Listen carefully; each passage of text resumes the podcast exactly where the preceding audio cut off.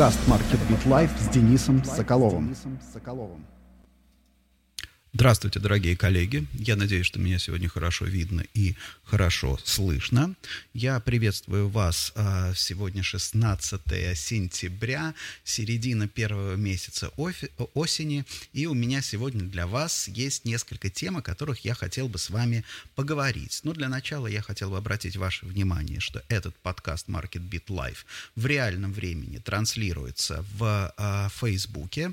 Также запись потом выкладывается в YouTube, и он доступен на всех подкаст-платформах. Просто ищите Market Beat Live в iTunes, в Яндекс Подкаст э, и так далее. Как, э, насколько вам это удобно. Итак, э, о чем я сегодня хотел с вами поговорить? Ну, в первую очередь, конечно, это новости, да? Что у нас сегодня? Давайте посмотрим, что у нас сегодня в новостях. А в новостях у нас сегодня, уважаемые коллеги, в основном а, если мы посмотрим на, а, на, допустим, на Financial Times, то, конечно, TikTok.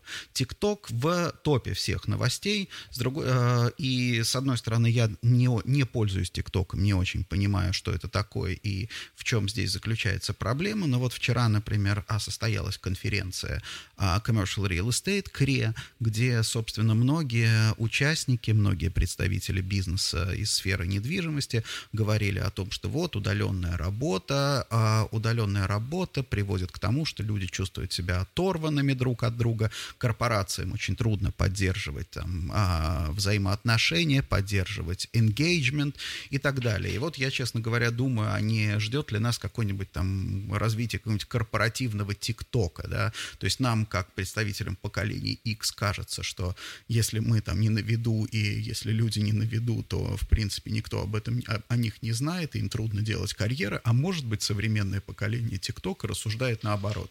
Да, если тебя нет в ТикТоке, то, э, соответственно, тебе, э, тебе нечего, э, то, то, есть, то есть ты можешь сидеть и слиться, сесть и слиться с обоими.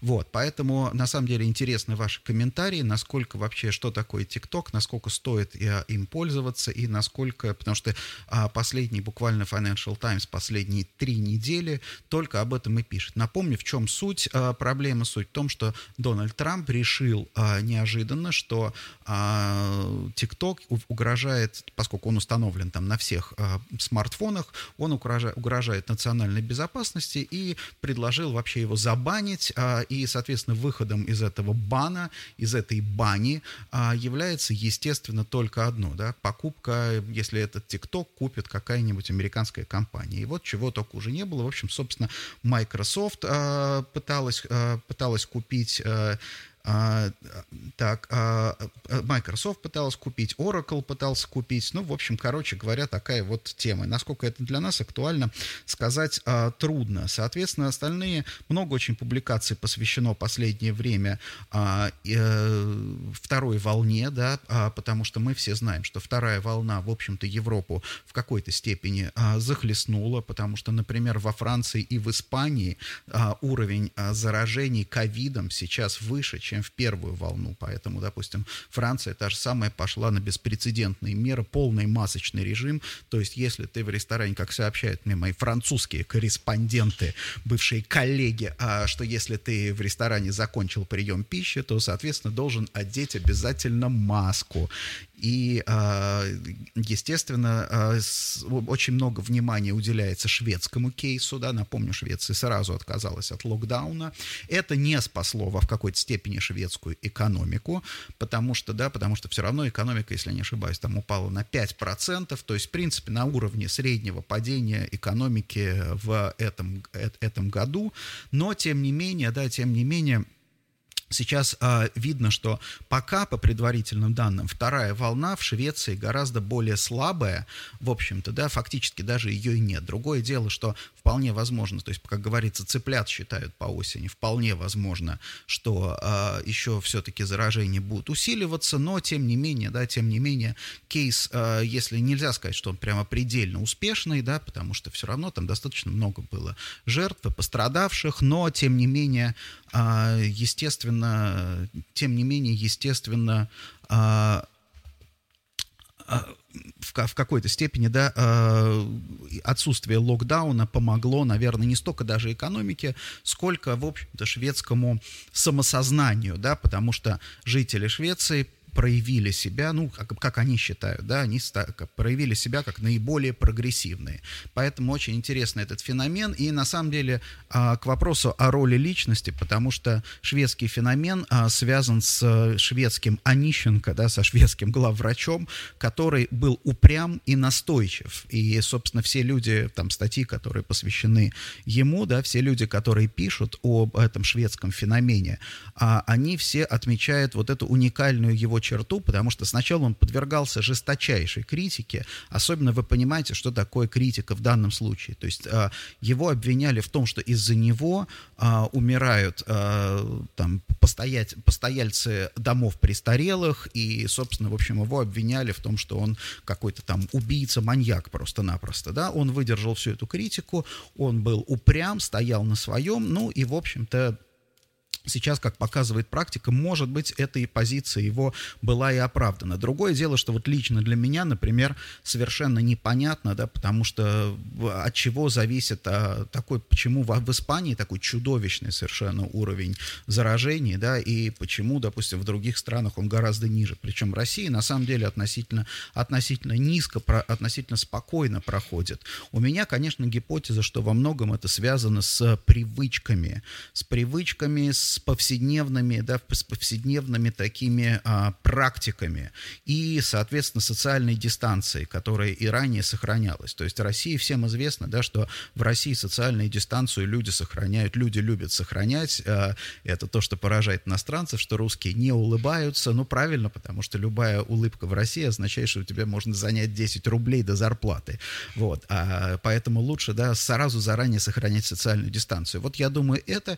И второе, конечно, все-таки высокий уровень гигиены, который, э, который в России практикуется, даже несмотря на какую-то там, может быть, условную отсталость, да, отсталость, э, там, я не знаю, в плане каких-то других цивилизационных благ, но с советских времен, в общем-то, гигиена была достаточно э, хорошо, э, хорошо распространена в России.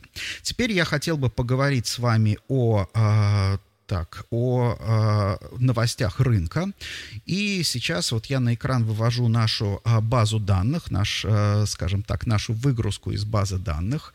Э, это данные на сегодняшний день. Напомню, как мы здесь все считаем. То есть вот сегодняшний, а, сегодняшний день, сегодняшний, как бы, а, сегодняшнее число, это 16.09.20, и вот на сегодняшний день с начала года по офисам средняя взвешенная арендная ставка в долларовом эквиваленте 300 долларов, это класс А, Б плюс и Б минус, в рублевом эквиваленте 21 тысяча. То есть вот если взять сегодняшнюю ставку, вот на сегодня, с начала года до сегодняшнего дня, и прошло-прошлогоднюю, прошлогоднюю, мы все равно увидим 5%, 5,27% при рост арендной ставки по сравнению с прошлым годом в рублях номинальной арендной ставки. То есть за вычетом инфляции там в районе 4%, наверное, да, все-таки вот где-то реальный рост один с небольшим процента. Это парадокс, это действительно парадоксальная история, потому что, а, потому что несмотря на пандемию, несмотря на локдаун, несмотря на рост вакансий, мы видим все-таки рост а, арендных ставок, а это, замечу, это не по предложениям, это по заключенным сделкам. То есть, да, на самом деле индикаторы по аренде до сих пор в зеленой зоне. Если мы посмотрим на объем сделок, то здесь, да, конечно, минус 26% по сравнению с аналогичным периодом, то есть с 1 января по 16 сентября прошлого года, минус 26%. Общий объем сделок в этом году примерно 1 миллион. Вакансия, вакансия растет, вакансия растет, прибавила 3,10% пункта и достигла 12,3% на сегодняшний день. То есть, смотрите, какой парадокс. Растет вакансия, уменьшается количество сделок, больше растут все равно арендные ставки. Несколько объяснений этому есть. В первую очередь, я уже говорил неоднократно, слишком хорошее начало года, и этого года, 20 и слишком плохое начало 19 года. То есть, естественно, большая активность и хорошие показатели в 19 в 20 году скорректировали эту ставку вверх. Другое, другая тема, очень важная, это то, что как как всегда, да, когда начинается как бы а, пертурбации на рынке, сначала уходят хорошие, да, сначала уходят хорошие вакансии, а хорошие вакансии часто у нас в России это все-таки более дорогие, чуть-чуть более дорогие, да, потом остается уже кому что, кому, кому что досталось. Интересно другое. Поглощение, не, негативная абсорбция с начала года 451 тысяча квадратных метров освободилось. 451 тысяча. Это связано с переездом, то есть компании переезжают из одного офиса а, в, в меньший офис. Это связано с субарендой, да, вот, например, коллеги вчера из CBRE на конференции Commercial Real Estate сказали, что вот за первые два квартала а, в субаренду, вот дополнительно, то есть чисто в субаренду поступило где-то около 100 тысяч квадратных метров. Но вот у нас данные, видимо, конечно, конечно, повыше, мы а, больше все-таки сделок отслеживаем, ну, вернее, не сделок мы как бы мониторим по определенной системе, но тем не менее, да, вот эти все, все в совокупности 451 тысяча. Что такое 451 тысяча квадратных метров освобожденных? Это минус 50 тысяч рабочих мест. Конечно, кто-то из этого работает сейчас на удаленке, кто-то вообще уволен, кто-то сокращен, кто-то не принят на работу против тех планов, которые были, да, допустим, у компании, но это минус 50 тысяч рабочих нет мест, и я считаю, что, допустим, тем экономистам, которые занимаются городской жизнью, московским урбанистам, так называемым, стоит все-таки подумать, а не закончилась ли у нас окончательно иммиграция в Москву, миграция в Москву, не началась ли обратная миграция, как у нас была маятниковая миграция из э, периферии в город, да, и, на, и в центр, и назад, то вот я боюсь, что сейчас вот именно эта миграция в Москву у нас закончилась, да, то есть у нас сокращаются рабочие места, а в целом, конечно, с занятостью проблем нет, но обратите внимание, вот тоже у меня там по, по как бы поступающим ко мне сведениям, а, например, очень а, большие, большой прирост занятости, например, в колл-центрах. То есть те люди, которые раньше приходили в офисы там обслуживания каких-то, я не знаю, отделений банков, еще что-то,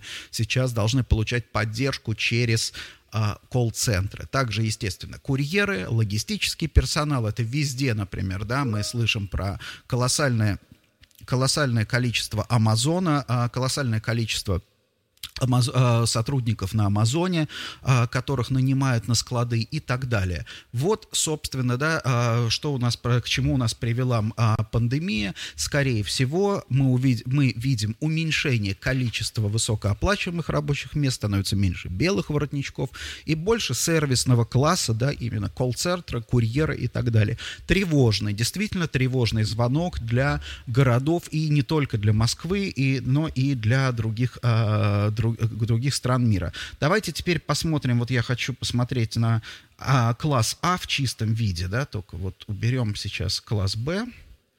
И если мы, значит, э, на один класс А посмотрим, то мы увидим, что э, арендная ставка уже приросла на 1,6, 1,7 процента рублевая, да, понятно, что долларовая там в долларовом исчислении снизилась, чистое поглощение минус 75, так что обратите внимание, да, что на самом деле в А-классе ставки снизились, ну, ставки не то что снизились, выросли меньше, чем в Б-классе, но при этом класс А хуже высвобождался. То есть, в принципе, тезис подтверждается, что из менее качественных площадей сейчас люди переезжают в площади, да, более качественные, но, а, наверное, в меньшие, в меньшие площади. То есть это вопрос эффективности. Так, теперь еще я хотел бы сегодня, а, наверное, подкаст будет относительно длинный, но а, мне кажется, есть смысл об этом поговорить, потому что вышла статистика Центрального банка за, на, по состоянию на 1 августа, то есть за июль июль. Если мы сейчас с вами посмотрим, ну, во-первых, да, за июль по состоянию на 1 августа мы э, увидели прирост корпоративного долга. Сейчас не буду показывать, э, показывать эту диаграмму. Прирост корпоративного долга примерно на там, э, сколько там, на, по-моему, 0,3%. Это хороший, это хороший признак, потому что это означает, что, в принципе, кредитование идет в отрасли. То есть э, корпора... рост корпоративного долга впоследствии в относительно близком а, будущем он будет у нас а, проявляться, он будет у нас а, выражаться в а, а, росте экономики и росте производства. Но что вот у нас на потребительском рынке? Вот смотрите, значит, если мы возьмем только 1 июль вот базовый период сравнения с 01.07 по 01.08, то у нас ипотека выросла в России на 2%. 2% это огромный, огромный прирост э, ипотечного долга. Давайте теперь, знаете, что сделаем? Давайте теперь мы с вами посмотрим на, просто возьмем и сравним по э, состоянию на э, 01, 0, сравним с 01.01. То есть за, э, вот, э, за 7 месяцев сколько сколько у нас прибавила ипотека. Ипотека прибавила 8,3%. 8,3%, то есть в годовом исчислении мы с вами, скорее всего, выйдем под 15%. Это много, это действительно такой активный, очень активный рост. Давайте теперь посмотрим на чистые кредиты э, физическим лицам, то есть потребительские кредиты. Напомню, что такое ипотека. Ипотека, по сути дела, это в некоторой степени в России надо рассматривать как накопление, как то, что, по сути дела, ну не сказать там люди под матрас кладут, но это накопление активов домохозяйств, при этом стимулирование, стимулирование развития стимулирование развития э, экономики строй, через строительный сектор. Давайте посмотрим. У нас на самом деле хорошие показатели э, за э, и за июль, это по состоянию на 1 августа 1,2%. Здесь надо сказать следующее, да, здесь надо сказать следующее, что, конечно, во многом, да, это связано с э, началом школьного сезона, то есть всегда у нас в июле активно, да, активно начинается рост кредитов, потому что люди готовят детей к, э, детей к школе. Давайте посмотрим теперь 7 месяцев, что у нас даст 7 месяцев. Вот, обратите внимание, внимание, 3,7%. То есть у нас на самом деле в течение а, вот, этих, вот этого всего периода потребительский долг вырос всего на 3,7%. Напомню, ипотека 8 с лишним. То есть действительно а, тенденция в принципе к росту потребительского долга практически остается, да, практически закончилась. Ну и можно обратить ваше внимание на э, на карту, да, обратите внимание, что, в принципе, везде, везде, везде, везде э, растет, э, растет этот потребительский долг. Давайте посмотрим, где он растет быстрее всего. А быстрее всего он у нас растет в Республике Крым, 9,8% он прибавил за, это, за этот период, потом Алтай, Чукотка, Сахалин, Ямало-Ненецкий автономный округ и так далее, да, собственно. Просрочка, если мы посмотрим на просрочку, тут у нас чемпионы Ингушетия, Карачаево-Черкесия, Черкесия, Осетия, Дагестан, Адыгея, Кабардино-Балкарская республика, а дальше пошла, пошла средняя, средняя Россия, Самара, Волгоград, Ростов, Краснодар. Да, вот, собственно, наверное, это наиболее такие, можно назвать с точки зрения а, потребительского сектора, депрессивные а, регионы. Давайте еще раз вернемся к ипотеке и посмотрим действительно, а где у нас вообще растет ипотека наиболее активно. Да, снова мы видим те же самые, те же самые а, регионы, регионы. Республика Крым 27% прирост в этом году за 7 месяцев. Я не знаю, наверное, наверное таких, э, таких объемов не было Uh, таких темпов роста, наверное, вообще не было никогда. Ингушетия 21%, Чечня 18%, Приморье 17% и так далее. Ну, в целом здесь тоже понятно.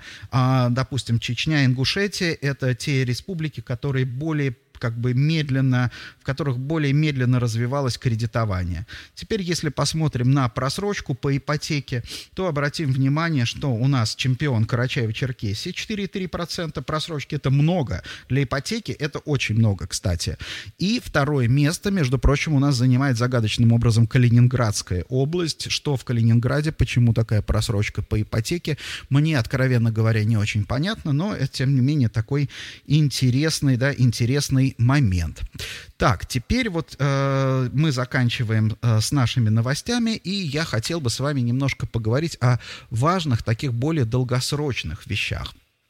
На которые я обратил внимание. Вот сейчас мы все с вами обсуждаем а, одно. Мы с вами все время обсуждаем будущее удаленной работы, как компании перейдут на удаленную работу. Вот вчера на конференции тоже все подряд только об этом и говорили. Что у нас же у нас будет с удаленной работой? Как мы будем... Все компании, наши конкуренты и коллеги, все проводят абсолютно опросы. Опросы а, людей, да, вы переходите на удаленную работу. И кто переходит на удаленную работу. Вот, например, интересно, вчера Ольга Архангельская из Эрнстон Янга сказала, что она провела опрос среди своих сотрудников, и они сказали, 80% сказали, что мы хотим выходить в офис. И когда был объявлен выход в офис, практически никто в офис не пришел, сказав, что на самом деле вот, ну, какие-то обстоятельства, мне вот сегодня удобнее из, рабо- из дома поработать и так далее. Вот, это тоже э, такой очень интересный момент, показывает, насколько, в общем-то, нельзя верить опросам. Не вообще опросам нельзя нельзя верить. Вообще опросам нужно верить, но нельзя верить вот таким вот опросам, которые проводятся, вот выскажите там что-то. Опросы говорят только всегда об одном. Что сейчас думает человек, которого спрашивают? Это не значит, что он будет поступать именно в соответствии со своими там размышлениями, да. Вы помните, как в фильме Кинзадза, да, человек говорит одно там, да, как же у вас там странный язык, вы говорите одно, думаете о другом, а делаете вообще по третьему, да. Вот так, собственно, это, это, это свойство человеческой натуры культуры. Поэтому опросы надо воспринимать с осторожностью. Но я хотел поговорить немножко о другом. Мы очень часто, когда пытаемся а, прогнозировать будущее, мы оперируем вот какими-то такими прогнозными. Помните, я в свое, в свое время рассказывал про прогноз желаемого будущего и прогноз вероятностный, да, что нужно очень четко разделять вот эти две вещи. И а, самому там, допустим, аналитику, самому человеку или организации, которая делает прогноз, нужно четко оговаривать. Мы делаем что? Мы прогноз желаемого будущего или вероятностный прогноз. Вот, а теперь я хотел поговорить о детерминистском и сценарном подходах. Вот что такое детерминизм? Мы очень часто, постоянно, наверное, мы находимся в рамках детерминистского подхода. К этому нас, собственно, приучает и государственная пропаганда, и, собственно, телевидение, да, и любая массовая культура, потому что которая не принимает, например, никаких чуть более сложных концепций. Что такое детерминистский подход? Детерминистский подход — это когда например, вот нас, аналитиков, спрашивают, скажите, пожалуйста, а сколько людей будет э, работать из дома? У вас есть исследование, которое показывает, сколько в следующем году после пандемии останется дома? Ну, естественно, да, аналитик там, почесав затылок, говорит, я провел опрос, и по данным нашего опроса, там наши клиенты говорят, а, да, столько-то там, допустим, 70%. Если вы спросите, например, брокера или там сейлза, о том, а, ну, такой же вопрос зададут, ну, скажут, ну, я точно знаю, я точно, 90 вообще, вот 90% будет работать из дома. Почему? Ну, как? Ну, вот я вот вчера общался там с одним, да, товарищем там из какой-нибудь компании Microsoft, например, он мне сказал, что у них 90% будет работать из дома. Да, на самом деле сейлзы часто не умеют, ну, как бы они по-своему делают обобщение, да, то есть вот какой-то anecdotal evidence очень часто превращают в обобщение. Но на самом деле этот сам по себе вопрос, он не имеет ни малейшего смысла, да, потому что сколько будет работать у кого, где, когда, на какой момент и так далее. При этом есть э, очень хороший инструментарий. Инструментарий для э, работы вот с такими сложными категориями. Инструмер, инструментарий это, это сценарный подход. То есть вот э, все вот эти решения о том, кто выходит на работу, кто не выходит, в каком, э, в каком составе, в какой численности, когда, на каких условиях, все это, э, при, эти решения принимают так называемые ЛПР, лица, принимающие решения. Да, то есть руководители компаний, и так далее. И в целом, да, опрашивать сотрудников, в общем-то, да, по большому счету бесполезно. Сотрудник может считать, что он безумно эффективен на, на рабочем, в смысле, работа из дома, но если начальник считает, что эта эффективность не такая высокая, то, соответственно, что считает сотрудник, не играет никакой в данном случае роли. Вот. А руководство, руководство действует всегда в рамках сценариев. То есть руководство, руководящие э, работники, они имеют, ну вот хорошие, по крайней мере, у них есть сценарий. Так, если мы остаемся еще на полгода на удаленной работе, что мы делаем? Ага, Раз, два, три. Если мы там, например, 50% хотим перевести на э, работу из дома, что мы делаем? Раз, два, три. Если завтра мы там выигрываем огромный какой-нибудь государственный тендер или еще что-то, и нам надо всем выйти там на э, этот самый, на работу, то что мы делаем? Раз, два, три, да? Вот, собственно, вот что такое хорошее управление, вот как принимаются решения, а не то, что, допустим, ой, все там аналитики или там кто-то в газете написали, что все останутся и так далее. Нет, решение принимается именно так, поэтому, собственно, и на будущее надо смотреть именно с точки зрения этих сценариев. Это не сценарий положительный, там, как всегда, оптимистичный, пессимистичный, а реалистичный. Это просто сценарии, там, э, сценарий, сценарии вероятного будущего. И вот насколько компании, там, допустим, готовы к этим сценариям, да, настолько, соответственно, так, так, так и развивается будущее. Кризисы начинаются тогда, когда оказываются отрасли, когда не готовы к каким-то обстоятельствам. То есть, когда ситуация выходит за вот этот вот диапазон сценария сценарного, сценарного мышления.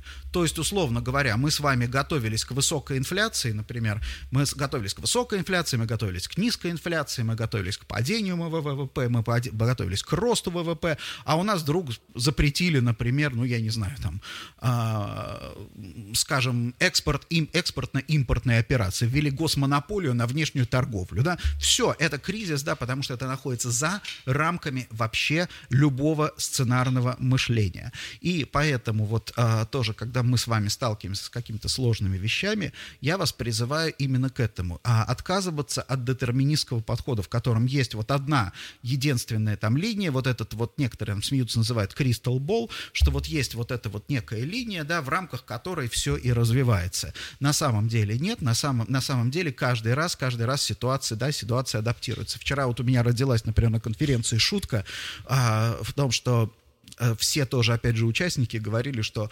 главное качество компании сегодня это гибкость. Да, вот нужно, компания должна быть гибкой, а политика в отношении недвижимости тоже должна быть гибкой. И я понимаю, что вот, наверное, сейчас руководство там вызывает своих сотрудников и так, мы должны проявлять максимальную жесткость в внедрении гибкости. То есть гибкость должна внедряться максимально жесткими методами. А, и потому что толком никто не знает, что такое гибкость, очень трудно вообще понять, да, вот в каком, что такое гибкость, что такое, а что это означает для нас.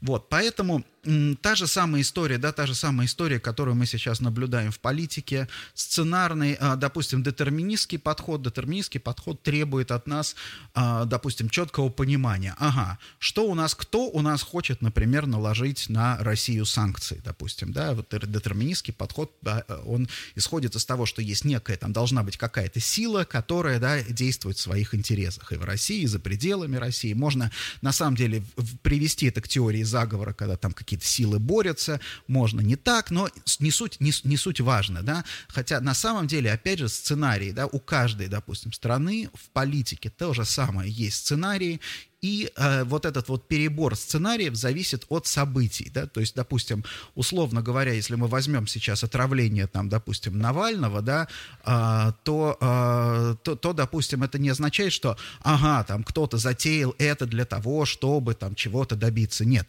это событие в целом, да, которое переш, привело к пересмотру, не то что к пересмотру, то есть из пачки сценариев, например, там, условные немцы, там, кого угодно можно это называть, берется, да, раньше лежала вот эта пачка пачка сценариев на столе, значит, берутся эти сценарии, выкидываются, берутся теперь другие сценарии, скажем так, давайте там из черной папки, да, раньше лежали там из такой серой папки, да, из, а теперь берем мы сценарий из черной папки. Вот, собственно, так и происходит. Вот сегодня уже, э, например, да, переходя там к каким-то международным новостям, сегодня уже э, говорят о том, что а, допустим, та же самая Германия, речь даже не столько о санкциях, но она будет по-другому теперь смотреть на вообще во взаимоотношения к России, с Россией, не, а, не строить их. То есть а, Германия перестанет выстраивать отношения именно специально с какой-то целью, а просто, опять же, будет действовать достаточно реактивно на любые какие-то изменения и действия. Да, это важно, потому что вот нам, например, нам кажется, что, а, какая ерунда, по сути дела. Но все как бы хорошие отношения там экономические, развитие экономических отношений, они требуют постоянной работы. По большому счету, там мы смеемся над европейской бюрократией, бюрократией, над российской бюрократией, неважно, да, но повседневная вот эта вот работа бюрократическая, там, к проведению каких-то симпозиумов, может быть, бессмысленных конференций, но именно это приводит к созданию, созданию такого консенсуса. Вот это очень жалко, если это будет сейчас у нас э, с вами, э, у, на, у, у, нас, у нас с вами уходить. Ну и, наверное, напоследок еще несколько там таких тоже наблюдений интересных. Вот я посмотрел Немногие, наверное, знают из вас, что у нас в эти выходные были выборы, например, да, что у нас был в субботу единый день голосования, и в этот единый день голосования где-то там а, переизбирают депутатов, а, которые там законодательные собрания, где подходит время, депутаты, которые там по каким-то причинам, допустим, федерального собрания сложили свои полномочия, а, вот, а, и, допустим, да, их переизбирают, ну и так далее. То есть вот это вот такой вот добор идет.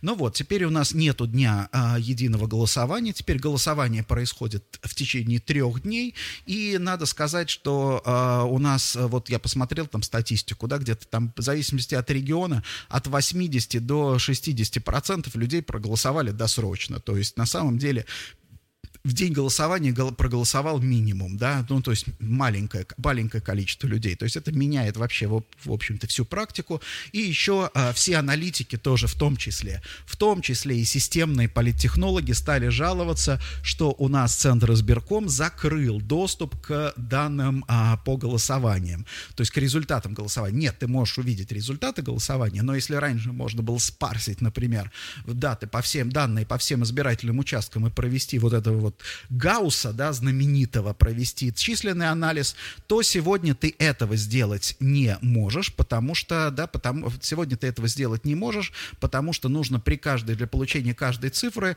набирать капчу, ну, соответственно, да, получается, что а цифр там много, и получается, что смысла, в общем-то, в этом никакого особенного, особенного нет. И так, мне тут, э, мне кажется, что-то пишут. Так, да, мне написали... А, все, да, а, это не по этому поводу. Вот. А, и напоследок я хотел бы тоже рассказать немножко о таких культурных событиях. Пора, коллеги, выходить из э, анабиоза. А я думаю, что за границу в оперу и на какие-то другие мероприятия мы поедем с вами не скоро. И вот я хочу обратить ваше внимание, ну, мне вот недавно попалась реклама, по-моему, в конце сентября или октября, посмотрите, пожалуйста, в театре Станиславского а, идет опера «Похождение повесы» Стравинский в постановке Саймона Макберни. Потрясающе, очень хорошая, очень интересная постановка, музыка, ну, сложная, но тем не менее, да, тем не менее, вообще вот кто может быть, кто, может быть, не очень даже э, любит или там понимает или имел возможность ходить в оперу, сходите, да, это возможность посра- посмотреть такую современную, актуаль- актуальную оперу в актуальной постановке. Очень действительно там впечатляющая. Рекомендую настоятельно. И, соответственно, что еще? Еще хотел обратить ваше внимание, что группа Мегаполис э, разразилась новым альбомом и новым спектаклем. Альбом новый я пока не слышал, но вот могу сказать, что спектакли у Мегаполиса совершенно замечательные. То есть я смотрел э, совершенно прекрасный спектакль, по-моему, трех-пятилетней давности из жизни планет.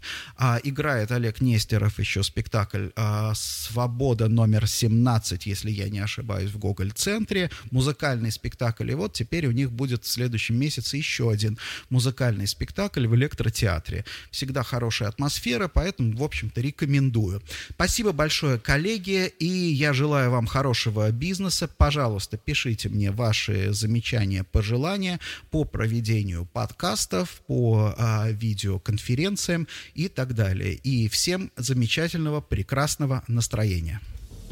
Прошлые выпуски подкаста доступны на сайте live.marketbit.ru, а видеоверсии на моем канале MarketBit Live в YouTube. В реальном времени этот подкаст транслируется раз в неделю на моей странице в Facebook и затем выкладывается на мои аккаунты в соцсетях, в LinkedIn, в Telegram и в Twitter.